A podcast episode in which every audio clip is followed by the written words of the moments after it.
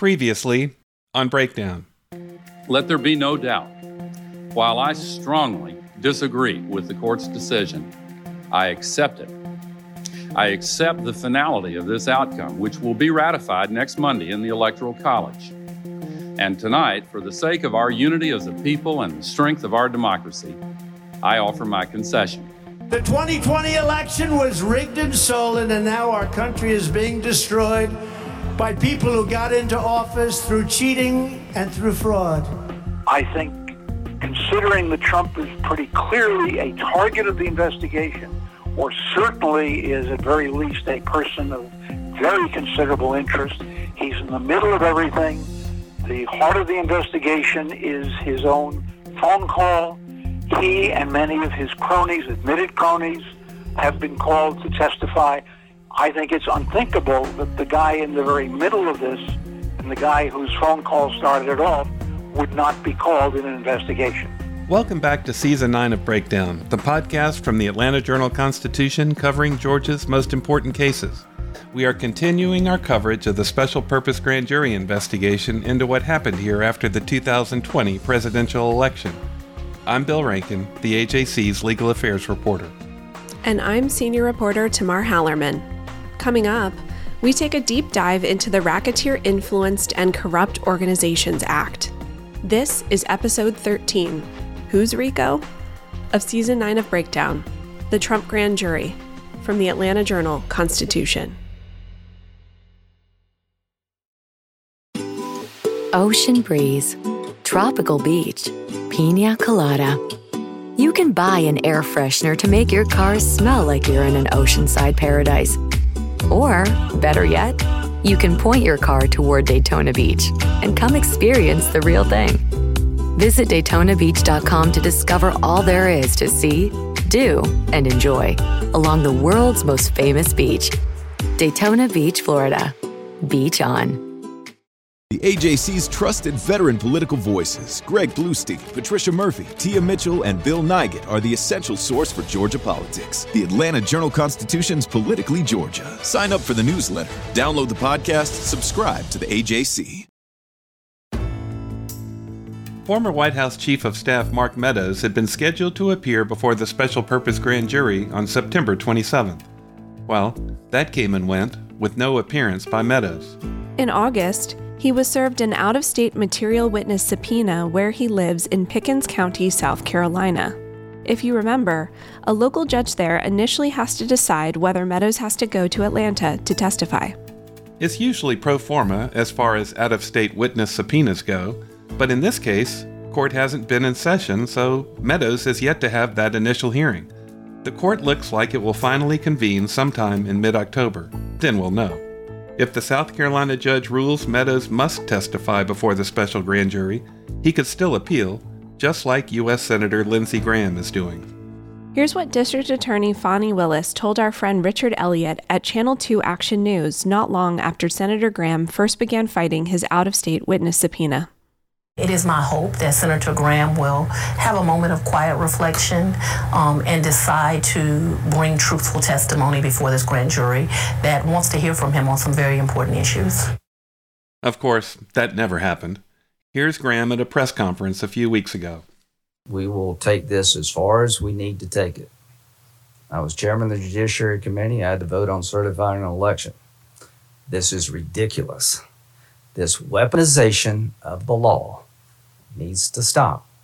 So I will use the courts and we'll go as far as we need to go and do whatever needs to be done to make sure that people like me can do their job without fear of some county prosecutor coming after you. Graham's appeal is now before the Federal Appeals Court in Atlanta. He's arguing that the Constitution's speech or debate clause prohibits Fulton prosecutors and grand jurors from asking him about what he said during two phone calls with Secretary of State Brad Raffensperger, why he called him, whether anyone prompted him to call him, and what he did about it afterwards. Graham's appeal has attracted some attention in the form of amicus briefs filed before the appeals court.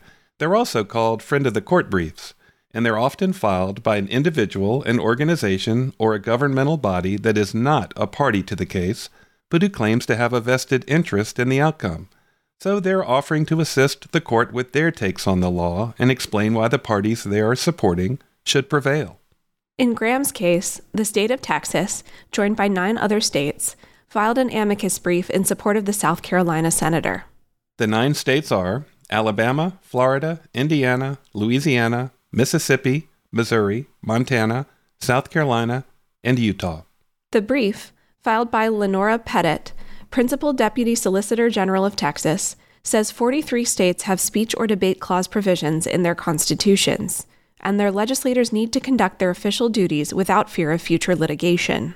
Pettit writes that U.S. District Judge Lee Martin May's order requiring Graham to testify is overly broad, if not entirely inappropriate.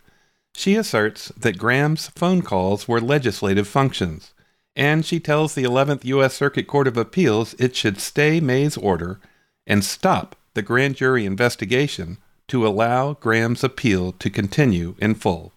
There's also an amicus brief from the ultra conservative Eagle Forum Education and Legal Defense Fund and the Association of American Physicians and Surgeons.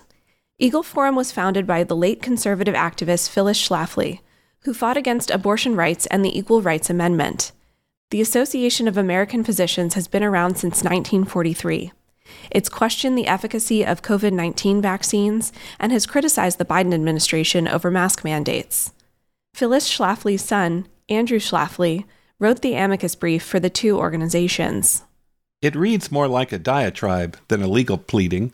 It accuses D.A. Willis of overseeing a politically motivated grand jury investigation, and it asks the appeals court to put a halt to the probe, quote, before this cancer metastasizes to the point the U.S. Supreme Court is unable to rectify it later. There's also Derek Muller, a University of Iowa law professor. He supports Graham's position too. His brief says investigations are vital to the legislative functions of Congress and to the quality of its work. And it says that if courts are allowed to circumvent the speech or debate clause's protections, it will inhibit lawmakers' ability to propose legislation, debate, and vote intelligently. One thing that caught our eye early on in the Graham litigation was the addition of Don McGahn to the senator's legal team. He's one of three attorneys from the Jones Day law firm in the case. McGahn was Trump's White House counsel for almost two years, from November 2016 to October 2018. Here's McGahn speaking to the Conservative Political Action Coalition describing his duties for the president.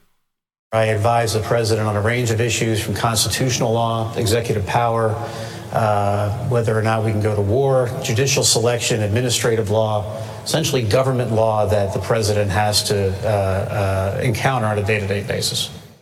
On August 29, 2018, Trump tweeted out that McGahn was leaving that fall after the Senate confirmed Brett Kavanaugh as a U.S. Supreme Court justice. No surprise, McGahn didn't know beforehand the president was going to tweet that out. Here's Trump later taking a question from a reporter who asked about McGahn. Don McGahn's a really good guy. Uh, been with me for a long time. Privately, before this, he represented me. He's been here now. It'll be almost two years, and uh, a lot of affection for Don.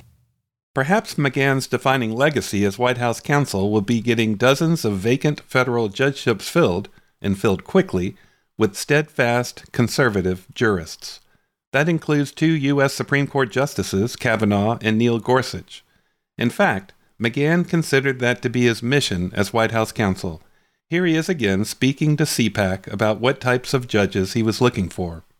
Folks who have demonstrated some sort of courage, some sort of ability to stand strong in the face of adversity. People who you know when they get on the bench, they will not change and turn into someone else. So now he's a member of Graham's legal team in the case before the federal appeals court in Atlanta, which at this time has 11 active judges. During his one term in office, Trump astonishingly put six of those judges on the appeals court bench. And three of those six judges, Kevin Newsom, Elizabeth Branch, and Britt Grant, were very likely handpicked by McGahn himself. Without his support, they may not now be sitting on a court one step below the U.S. Supreme Court. The 11th U.S. Circuit Court of Appeals in Atlanta typically decides cases with three judge panels. The court is yet to disclose which judges are hearing Graham's appeal, but we're keeping an eye on it. And we should note that Graham voted to approve those three judges in their Senate confirmation votes. Fulton County prosecutors are to file their response to Graham's appeal for an emergency stay of the grand jury investigation on October 7th. The court has said it will accept no more motions after that. So, after October 7th, the court could enter its ruling any day. We're certainly keeping an eye out for that, too. RICO has been on the books for more than 50 years. Congress enacted the law to ensnare crime families. The courts began confronting RICO claims shortly after the law was passed, and judges began handing down decisions as early as 1972. One of the first big RICO cases was brought by Texas prosecutors against the so called Cowboy Mafia, which had imported more than 100 tons of marijuana. In the 1980s and 90s, federal prosecutors, including then U.S. Attorney Rudy Giuliani, brought RICO charges against numerous mafia figures. These included the Gambino, Lucchese, and Bonanno crime families, in other big cases, the feds brought RICO charges against Maryland Governor Marvin Mandel and New York financier Michael Milken, although Mandel's convictions were later overturned and Milken pled guilty to lesser charges. Georgia adopted its own version in 1980.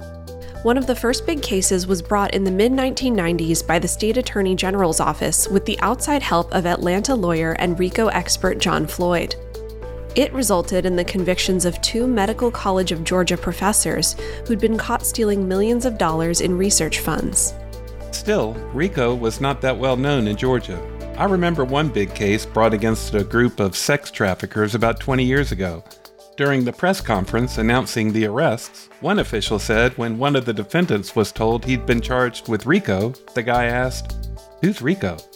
Since then, it's been used against an assisted suicide network, a local school superintendent, Atlanta public school teachers, a county sheriff, which we'll talk more about later, and, most recently, alleged street gangs. The most notable one came this year against members of Young Slime Life. One of the defendants is Grammy Award winner Jeffrey Lamar Williams, known as Young Thug. Well, RICO was passed in 1970. Uh, it, it, had been an idea that was floated around Congress ever since Prohibition and the rise of what we would think of as modern day organized crime. But J. Edgar Hoover, if historically you go back and, and look at his attitude, he was always opposed to any kind of RICO legislation. He argued that there was no such thing as organized crime. That's Jeff Grell, a Minneapolis lawyer and University of Minnesota law professor who's also one of the nation's top experts on RICO. But of course, there was. Essentially, I think he wanted to control such investigations and such personalities himself. And so it really wasn't until his power began to wane in the late 60s that something got done, and that something was RICO. And when it was passed, the idea was to go after these mafia type figures, the Vito Corleones, the John Gottis, that type of thing, the stereotypical mobster. And nobody in Congress, I don't think, I was only five years old at the time, but I don't think anybody in Congress could ever foresee how RICO was eventually used. The nutshell was that it, it, it was designed to go after the mafia, but it's been used, again, rappers, sex traffickers, corporate entities, pharmaceutical companies, and yeah, now we're seeing against a, a former president potentially. It, it, has a much broader scope than than what I think Congress initially envisioned, and it's that the tail has really begun to wag the dog. Uh, it's hardly ever used in a traditional mafia type of uh, scenario. Grell says that early on, RICO was used effectively against the mob. Now, it's completely different. So, yeah, it was used against John Gotti, and Rudy Giuliani famously used it to clean up uh, the fish market in Manhattan. It's been used in the traditional sense many times, but I think personally, when you look at the way organized crime is today, it's so different when you're looking at groups like YSL, the, the Crips and the Bloods, and even the Hells Angels, that sort of thing. Grell explains why and how RICO can be a successful tool wielded by prosecutors. Well, it's effective because you go back to that original idea. We want to prosecute the person that doesn't get their hands bloody.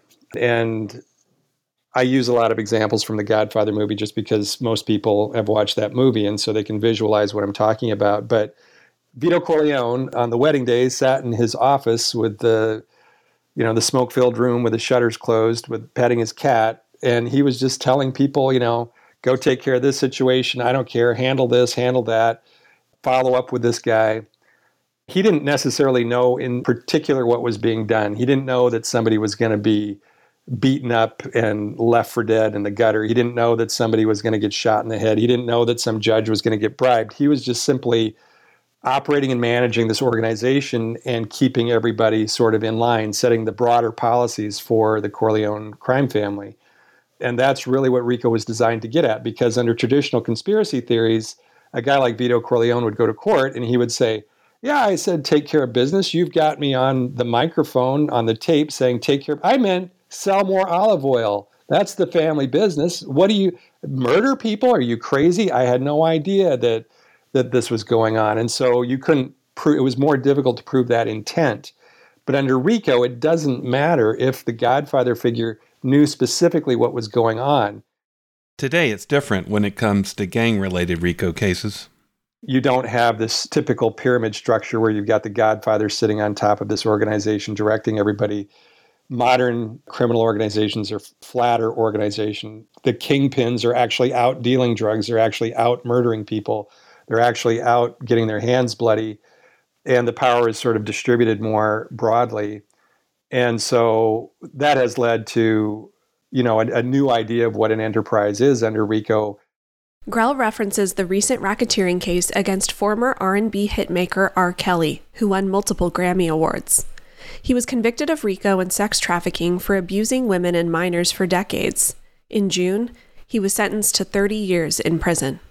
And again, you look at the R. Kelly situation where he got out of earlier prosecutions saying, oh, you know, uh, I didn't, well, it doesn't matter if he knew she was underage, but, you know, I thought she had consented. I didn't know she was drugged up. I didn't, I didn't know who she, whatever. He, he had excuses. But when you look at the whole pattern acti- of activity over 20 years, decades, and you say, this organization that you admit that you are the head of has engaged in all of this criminal activity.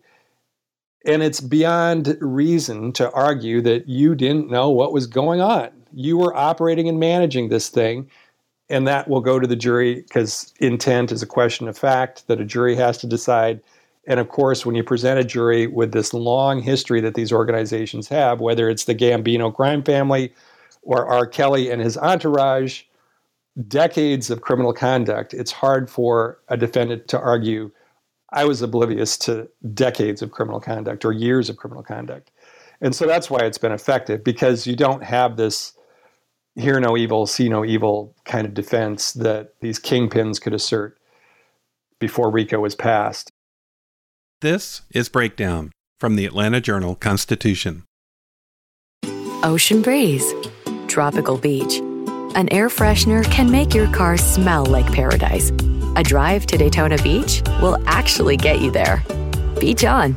Plan your trip today at DaytonaBeach.com. Hip hop is a product of black people it's a product of black song and celebration. The Atlanta Journal Constitution presents Hip hop's most pulled elements are pulled from the South. A Southern hip hop store. We always go back to that moment of the Source Awards. Everybody wants your rhythm, but they don't want your blues. The biggest names in hip hop. Atlanta is still the mecca for hip hop. 50 years. No one can deny one film. The power of the South now. The South got something to say. Streaming now at ajc.com slash hip hop. As you would expect, Grell has been following the Fulton County Special Purpose Grand Jury investigation, and DA Fani Willis has caught his attention. Well, I, I think that the main thing is that she's not afraid to use it.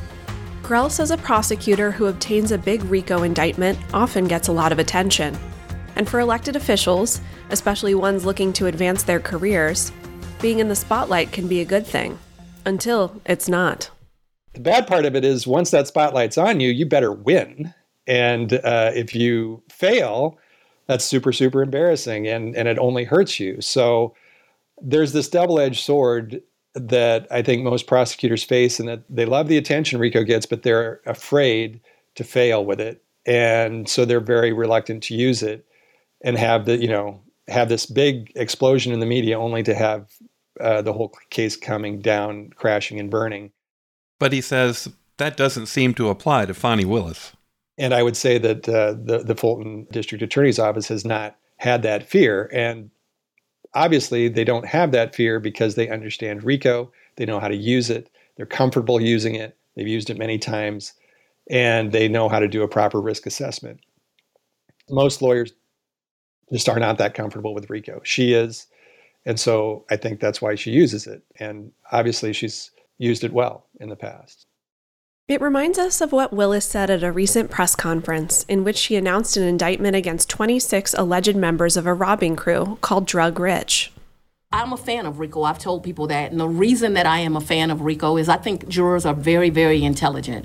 I think that they, once, you know, some people don't want to do jury service, but once they get there, we really find that there are good citizens there. They're very smart. They pay attention. They take these matters serious. But they want to know the whole story. They want to know what happened. They want to make an accurate decision about someone's life. And so RICO is a tool that allows a prosecutor's office and law enforcement to tell the whole story. And so we use use it as a tool so that they can have all the information they need to make a wise decision. So it's a tool I continue to use.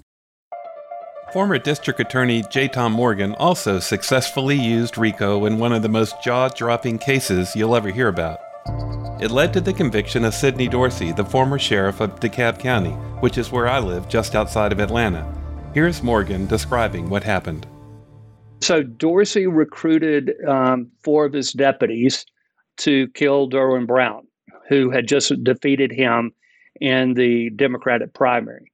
Dorsey was under this convoluted belief that if Brown was assassinated, there'd be a special election and he could get elected. At that time, Morgan already had Dorsey on his radar. When Dorsey was arrested for the murder, uh, we had already had a special grand jury for a year looking at the corruption in the DeKalb County Sheriff's Department and we had many tentacles going in many different directions and all different kinds of corruption, bribery, um, uh, use of you know the inmates doing work in his wife's political district, uh, taking money from the commissary, uh, using uh, the staff to do his personal business. What he would do would have his uh, deputies go pick up his children from school, take them to get a Happy Meal, uh, drive them to get their haircuts. He would, uh, if a child was sick, he would have the deputy pick him up and take the child to the office and sit in that deputy's office. The and he also had deputies to go get his uh, daughters to and from school. One was in Chattanooga and one was at Georgia Southern. So there were just many different violations of the law. And then we had the murder. Morgan says Atlanta lawyer Emmett Bondurant suddenly reached out to him. Bondurant is an icon in legal circles nationwide, and it was his law firm that represented Justin Chapman for free in his bid to overturn his murder conviction in Breakdown's first season Railroad Justice in a Railroad Town. And he called and he said, um, Jay Tom, I'd, I'd like for you to talk with one of my partners about your case.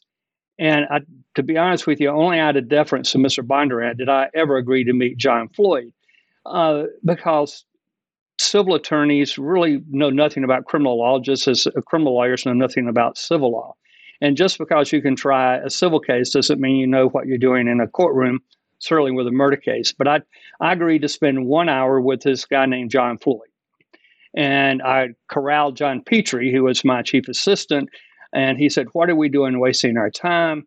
Talking with the civil attorney. We're under fire to get an indictment because we had 45 days from the arrest to have Mr. Dorsey indicted. We've talked about John Floyd before. He helped Fani Willis with the RICO case involving test cheating by Atlanta public school teachers and educators. And he did that free of charge. He's now working pro bono for Willis at the Fulton DA's office. So John came in and he started talking about uh, how he had been reading about the case in the papers and looking at it, and this would be a perfect time for a corrupt official to be prosecuted on a RICO charge. And my eyes really glassed over then. I mean, I've been a prosecutor for 16 years and had never seen anyone prosecuted on, on RICO, and I certainly had not prosecuted one. And I w- wasn't thinking about learning how to prosecute one. It's just not something that state prosecutors did but Floyd was persistent. The one hour meeting soon turned into a much longer meeting.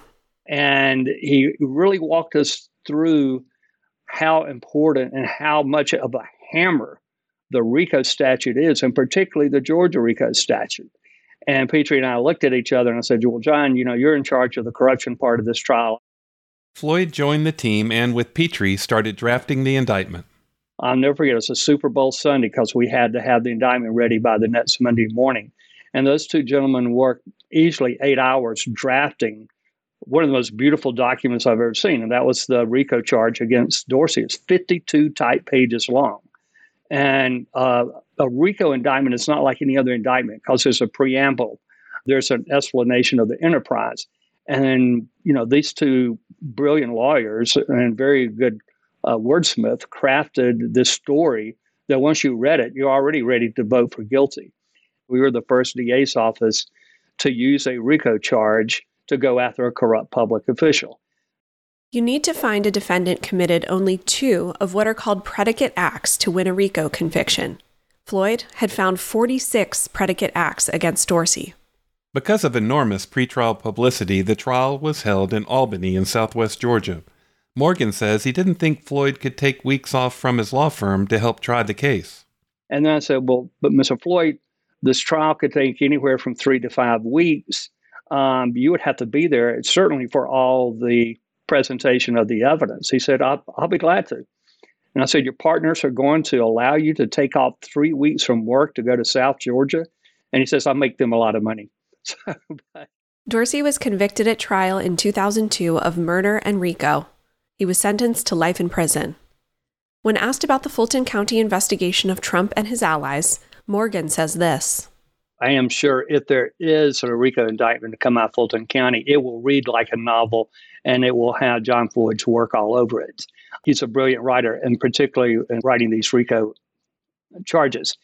It is um, the preamble, which includes the description of the enterprise, is almost like arguing your case before you stand up to argue it, because the judge has to read the indictment to the jurors. So, where would RICO fit if charges were brought for what happened in Georgia after the 2020 election? Here's Atlanta lawyer Amanda Clark Palmer explaining how Georgia's RICO statute works. As we've told you, she represents the data firm Sullivan Strickler and members of the Georgia legislature in this Fulton County grand jury probe.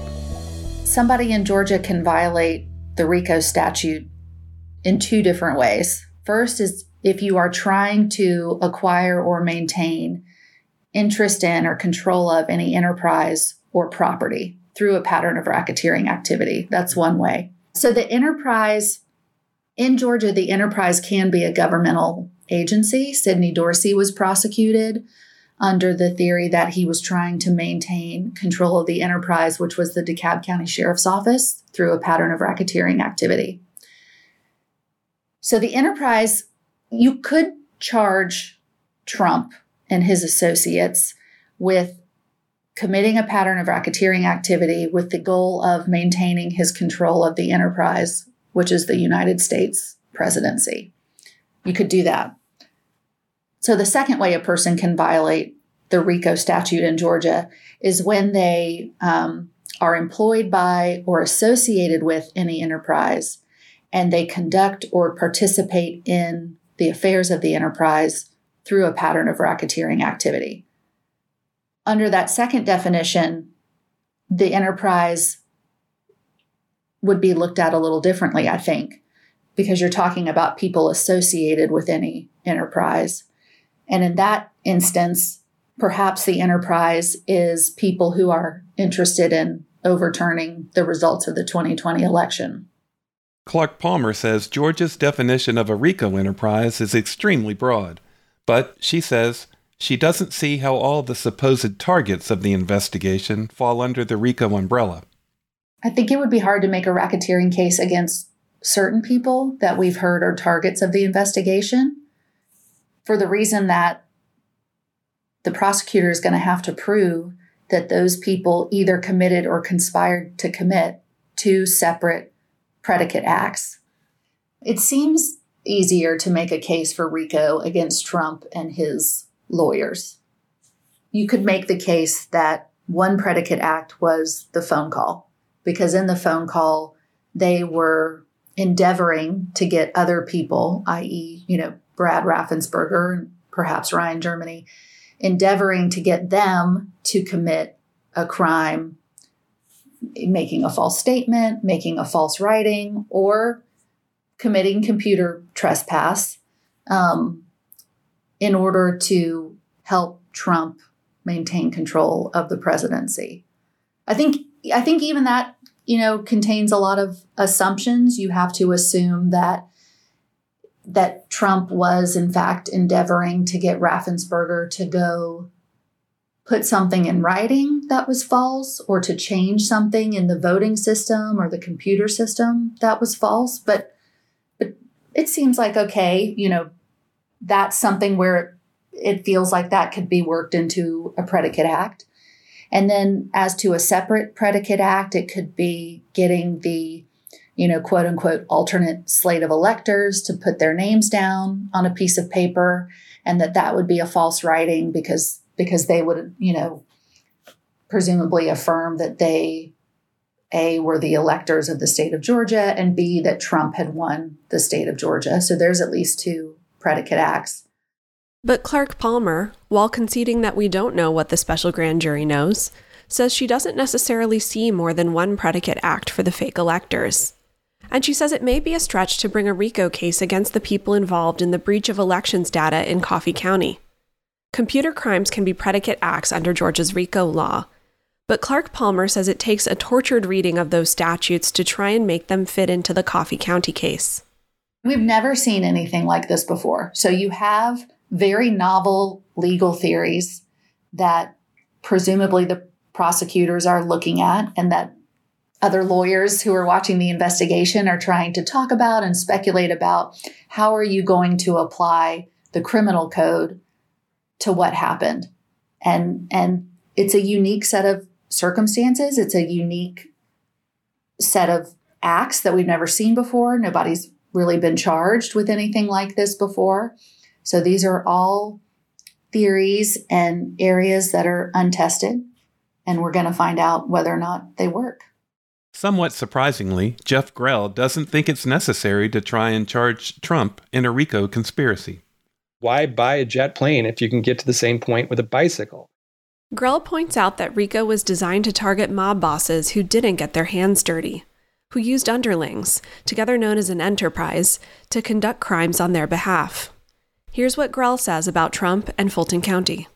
With the Georgia situation, he did it himself. He called up Raffensperger on the phone and extorted him, you know, in my opinion, if, if you listen to the phone call. Uh, and I, I think that there's at least a fact issue there. So, as a prosecutor, I would look at it since you've got Donald Trump on the phone making the phone call himself. He's not, he didn't have uh, one of his lackeys do it. It wasn't Eric. It wasn't Don Jr. It wasn't Ivanka. It was him. And so, why would you use RICO? Just charge him with extortion. You don't need to go through enterprise and pattern. Grell is right. Establishing a pattern is essential for getting RICO charges to stick.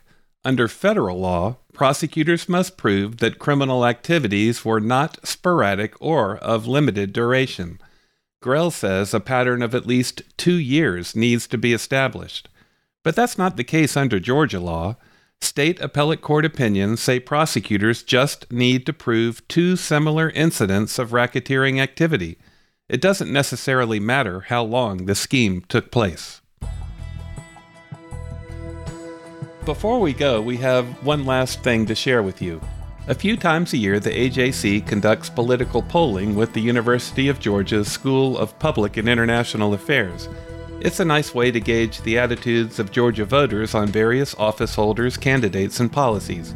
And this time around, we threw in a question about the special grand jury investigation.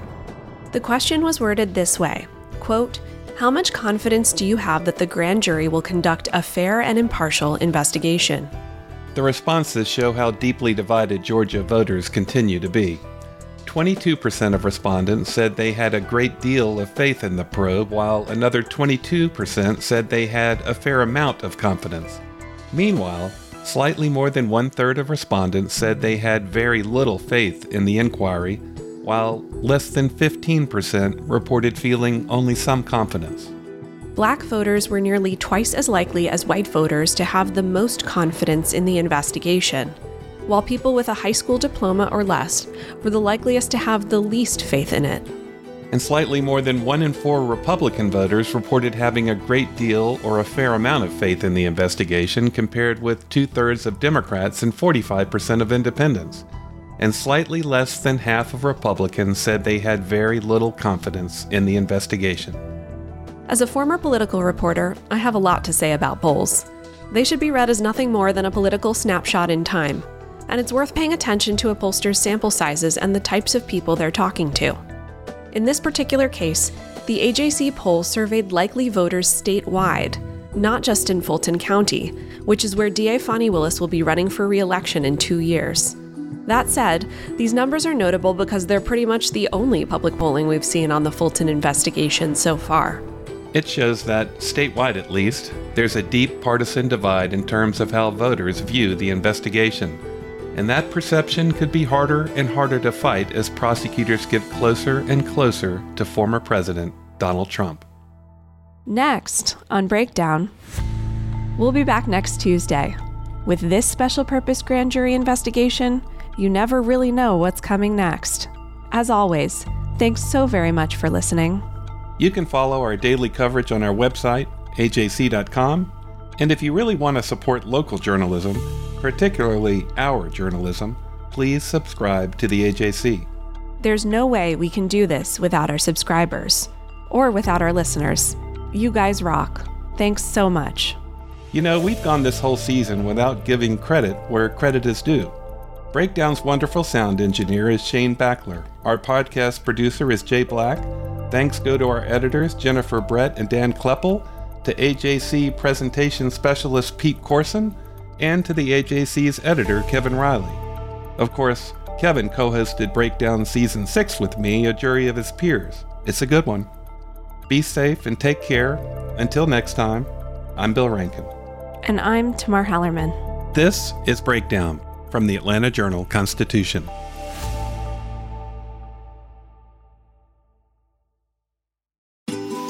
Ocean breeze, tropical beach, pina colada.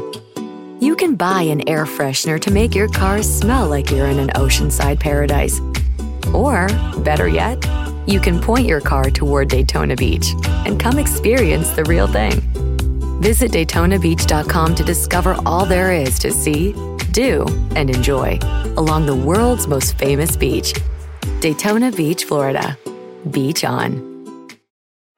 Our journalists at the Atlanta Journal Constitution are working around the clock to keep you updated on all the developments surrounding the Trump indictment. Now, the AJC is putting all of our coverage in one place with our new Trump 19 newsletter. Every Wednesday, you'll have our latest coverage and analysis on this historic case in your inbox. So sign up for free today at ajc.com slash indictment newsletter. That's all one word.